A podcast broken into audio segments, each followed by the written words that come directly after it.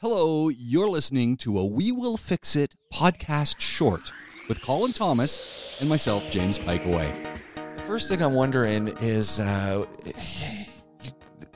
the air conditioning in the office debate that you constantly have with your partner. Yeah, absolutely. Where where, where has that ended uh, recently?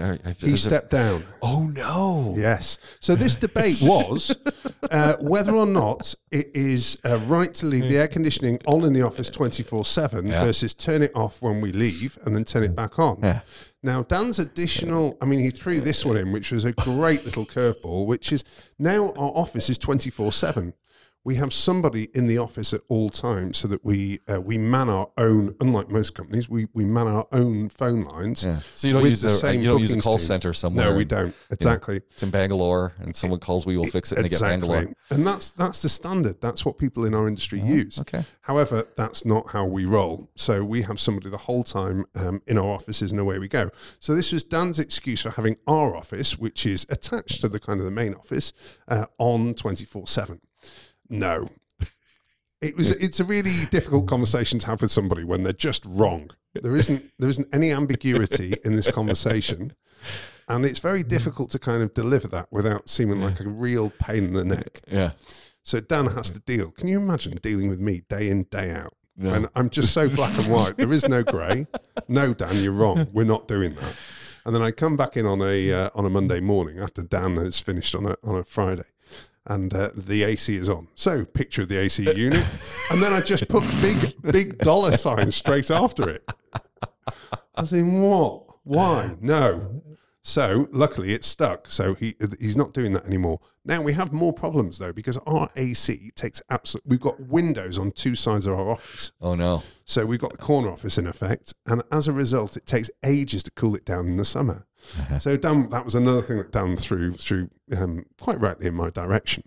So now I open the door, and when I first walk in, because we have an open door but mainly closed door policy, and um, now for the first couple of hours, I circulate our uh, room with all the other rooms, which have very, very solid AC, and it knocks it down much, much quicker. So it is good, and that works actually as the kind of initial communication time. Get, Okay. get us up to speed on the day. So people see. Anyone that's got stuff left over, get hold of me now, and then come kind of ten thirty ish, we'll normally close that door so that we can have our private conversations, and um, and people need to knock before before we're available. Nice. So okay. yeah, So it's all worked out because this has been a anyone who's been listening to you know the last 30 of these podcasts uh, here and here and there and again we've been talking about AC and the ongoing office disputes. Well, obviously, this didn't work out exactly as I've just stated because the main office AC died.